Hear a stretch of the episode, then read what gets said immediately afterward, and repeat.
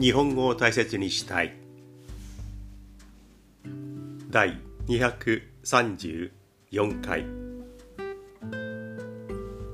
ようこそいらっしゃいませ。思いつくまま気ままに喋っていきます。少しゆっくりめに喋ろうと思います。できるだけ正しい日本語を使っていきたい。そう思っているんですがなかなか最後までそれが続かないですね。はい。皆さんは何かをしながら気楽に聞いてください。私はもういつものように気ままに自由に喋っていきます。何をしながら聞いてくれていますか？ねそれぞれにそれぞれの時間帯で何かをしながら聞いてください。234回目です。234と数字が行儀よく並びました。まあ123回とかそちらの方が美しいですけれども数字がきれいに並んだ。なんとなく、まあ、数字っていうのは結構意識しまう方だなというふうに自分自身で思います。好きな数字って皆さんありますか？私は好きな数字あります。5という数字が大好きです。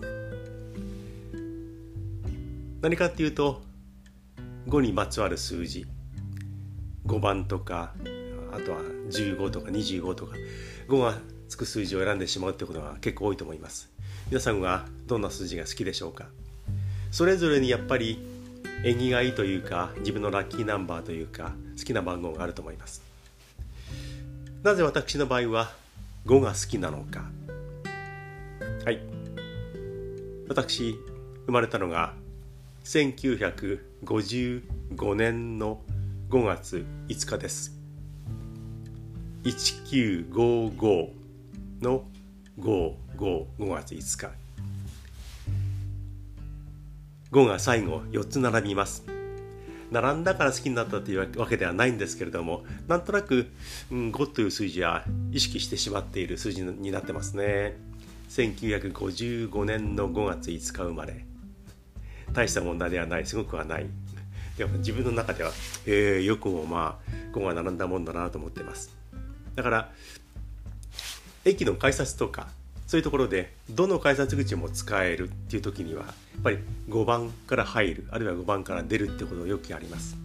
逆に4番とか9番の数字その、えー、入り口というか改札口はできるだけ使いたくないですね。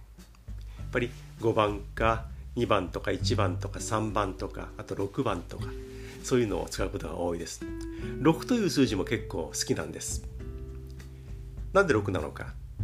私がこう見えて見えていないですけどこういう感じですがあの掛け事が好きで、えボートレースは結構頻繁にやっています。競艇ですね。今はボートレースと言いますが。あのボートレースは6艇6つの船で順位を争う競技なんですね。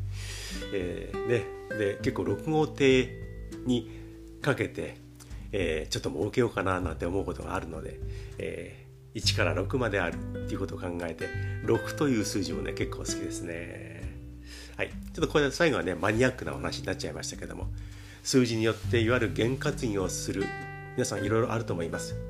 5という数字私はねなんとなく好きだなというふうに昔から思っています。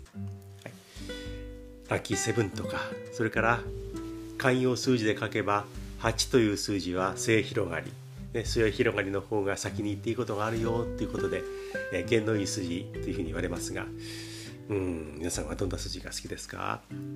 はい。つい最近ラーメン屋さんに行きました。ラーメン屋さんでの話っていうのは過去に何回もしていますがまたラーメン屋さんでの話です。私はカウンターでラーメンを食べていました。好きなラーメン屋さんがあってこれはチェーンのお店なんですが日高屋の五目あんかけだったかな。それからタンメンも好きでね時々あ食べたいなと思って日高屋に入ります。カウンターに座って食べていました。そしたら私のすぐそばのテーブル席で男子高校生が大きな声で会話をしていました。もう今は年末で中学高校があの半日授業になっているのでもう昼食前に帰ってくる。だから学校帰りに仲のいい3人組がラーメン屋さんに入ってラーメンを食べている。あるいはチャーハンを食べているという姿がすぐそばにありました。ね高校生。若いですからね。もう大きな声でね元気よく喋っていました。決して私が聞き耳を立てて聞いていたわけではないです。大きな声だからね黙っていてもどんどんどんどんで耳に入ってきちゃうんですね。そういう会話が耳に届いてきました。はい。でへえと思ったのはいやーほんとコロナ舐めてたよなって言ってました。コロナ舐めてたよな甘く見ていたってことなんですね。3人とも新型コロナウイルスねコロナにかかったんだそうです。3人ともおそらく症状がひどかったんでしょうね。いやーほんとコロナ舐めてたわって言ってました。で3人が3人ともコロナにかかったっていうことを聞いてああそうなんだなだら彼らは学校一時当然休んだんでしょうね。で学校自体も休みがあったかもしれない。そのクラス全体が休みになったかもしれない。それだけ、えー、コロナがこう高校生の中に流行っていたんですね。3人ともコロナにかかって甘く見てたわって言ったってことは相当症状もきつかったんでしょうね。コロナねまだまだ大丈夫という状況にはなっていないですね。その話を聞いていてあ面白いなと思ったのはお前また聞き耳を立ててね、喋るのネタを探してたんじゃないかって言われちゃいそうですけど、ね、大きな声がバンバン私に届いてきました。聞いていると3人組の1人ちょっと体の大きめな彼がほとんど喋ってるんですね。3人他の2人よりもちょっと大きめの声でどんどん喋る。だから8割方彼が喋っている。でもう一人の彼はそのどんどん喋ってる子の話を聞きながら「うんそうだよなうんでさ」っていうふうに言って時々話題を変える。そうするとやたら喋ってる彼は方向を変えて新しい方向にまたバーッと喋っていく。こね、8割方その彼。で2番手が時々何かを言ってあのよく喋る彼を乗せていく。方向づけをしてしまうような彼がいる。もう一人の高校生はほとんど何も喋らない。一生懸命食べている。で時折相づちを打ってるような感じ。でほとんど声も聞こえてこない。そのほとんど喋らなかった彼はもう3人が食べ終える頃にやっとじゃあなんとかだよね。うんそうだよな。うんはいうんだよね。ちょっとだけ加わって話をしてで3人は席を立って帰っていきました。ね。仲良し3人組高校生。見事な役割分担だなと思いました。やたら喋って大きな声でどんどん自分の声を発表していく広報担当のような彼。それからその彼を助けるようにしてどんどんとこうアシストしていく彼。でもう一人はほとんど喋らないけれども3人組にとっては絶対に欲しいな彼がいてくれてよかったなっていう存在であろう彼。ほとんど喋らない。おそらくどこに行ってもそういうバランスで喋りをしているんだと思うんですがあ3人いるといろんな役割が出てくるもんだなと思いましたね。これは女子高校生になると3人とも喋るっていうのがあるかもしれない。ね3人ともどんどん喋るっていうケースが女子の方が多いかな。えー、ねすぐそばに座った男子高校生のコロナの話それから会話の役割分担の話。またラーメン屋さんで、えー、へえと思うような場面に出くわしました。はい。自分はね結構変わってるなというふうに思います。変わってるというよりは偏屈と言ったらいいでしょうかね。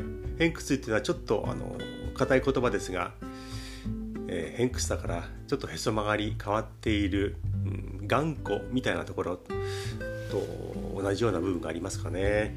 うん、偏屈である、うん。なぜそう思うのか。とても人気があるものあるいはもう大評判になっているもの映画でも食べ物でも食べ物はまた別物ですね、えー、そういうものを自分はと全然面白くないなって思ったりへえなんでこれが人気なんだろうって思うことがね結構人より多いんじゃないかなと思います。例えば今映画の CM が盛んにテレビで流れています。今一番見かけるのはあのアバター。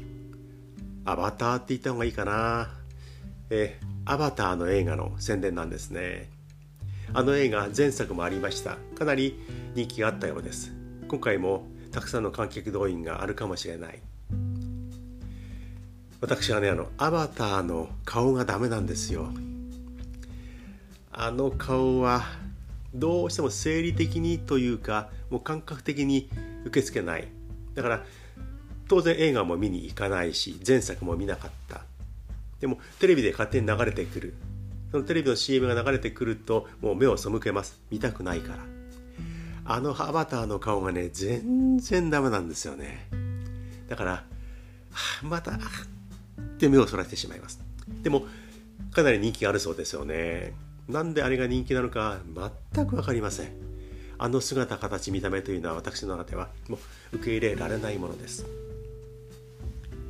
同じようにこれはアニメの映画ですがかなり前の映画「君の名は」それから「天気の子」同じ作家あの監督が作った大人気だったあのアニメ映画ですよね。プライムビデオで両方とも見ることができたので2本ともダウンロードして事あるごとに見て、えー、ちょっとねどんなものなのかちょっとまた見てやろうじゃないかというか「君の名は」は1回見たんですが全然ダメだったんですね。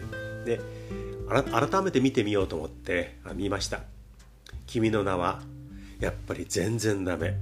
なんでこれが人気なんだろう。俺は感覚がおかしいのかなという印象。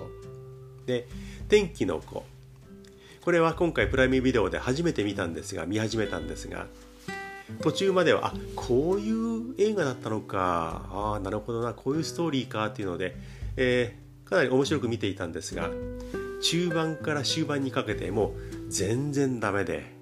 もう感覚的にあ見たくないし見る必要がないなってなってしまったのでもう見るのをやめました。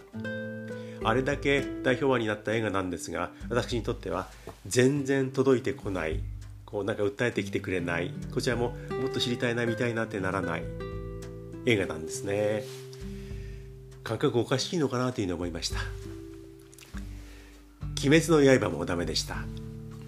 あれだけ社会現象にまでなったあの鬼滅の刃ものすごい人気でした。もうどのチャンネルでもどんなところでも刃だらけ鬼滅だらけでした。あれもそんなに面白いのかなと思って、えー、何本か何回か見て頑張ったんですがもう全然好きになれませんでした。なんでこんなやたら血が流れる鬼とか変なものが出て出てくるものが子供にまで人気になるんだろう。不思議で不思議でしょうがなかった。でも全くあまた見たいないいなと思わなかった。結局変わり者なんでしょうかね、うん、みんながいいというものが実は自分にとっては全くよく感じられないっていうのがかなり多い方なんじゃないかなというのも思います。じゃあお前は何が好きなんだ？例えば映画。映画についてはもう散々お話をしています。ノッティングヒルの恋人。あれが大好きです。映画の傾向によっては例えば昔のあのロッキーシルベスタ・スターローンあれも大好きでした。で今年の、えー、トップガンマーヴェリック」トム・クルーズ。あの映画もねやっぱりトム・クルーズこの野郎かっこいいな。生まれ変わったらトムになりたいって思うくらいでした。いいですよね。でジェイソン・ステイサムも大好きです。彼のうん野生味あふれるあの強さねかっこいいですよね、えー、生まれ変わるならジェイソン・ステイサムでもいいな。どっちかっていうとトム・クルーズの方が少し勝ってますけれども、えー、好きな映画がたくさんあります。今年ね見てあこの映画なんで早めに見なかったんだろうなと思ったものがあります。これもプライムビデオで見ました。かなり前の映画です。ラブアクチュアリー。ラブアクチュアリー。これがね私の心にドーンこんないい映画だったんだって届きましたね。これもヒュー・グラントが出ていたりもうそうそうたる俳優さんが出ています。この人はあの映画で見たなこの人はあの映画の主演だったっていう人が何人もいます。これだけのキャストをよく集められたなこんな映画よく作れたか作れたなというふうに思いました。で内容的にもこれクリスマスのこの時期に見ればちょうどいいその時期を描いた、えー、ものだと思います。ね見事にねいろんなある話を最後まとめていってこうだんだんだんだんとこう狭めていってそれぞれのミニストーリーを見事に仕上げながら手落ちがなくああそこどうなってんだ？あれ変だろっていうところはほとんどなく見事に映画にしましたよね。特に悪者を作るわけではない。すごく悲しい人を作ってしまうわけではない。みんながあよかったねあそうだねあなるほどそうだねってハッピーになるような映画にこれは見事に作ったなと思いました。編集が大変だったと思います。ねラブアクチャリー。この時期に見るととてもさらに良さが増すんじゃないかなというふうに思います。よかったらラブアクチャリー古い映画ですけども見てみてください。わーいい映画出会っちゃったなと思いました。ノッティングヒルまではいかないですけれどもラブアクチャリークッと私の心をつかんだ映画になりました。また見直したいと思います。今回もあっちに行ってこっちに行ってまたこっちに戻ってなりました。結構今日は時間があまり経っていないですね。はい。いよいよもう12月も半分になりました。1年の本当に終盤です。皆さんはクリスマスカードとか書くんでしょうか？あるいは年賀状は何枚ぐらい出すんですか？年賀状はおそらく日本独特の習わし風習ですよね。こういうのは外国ではうんそれほどはないでないでしょうね。年賀状。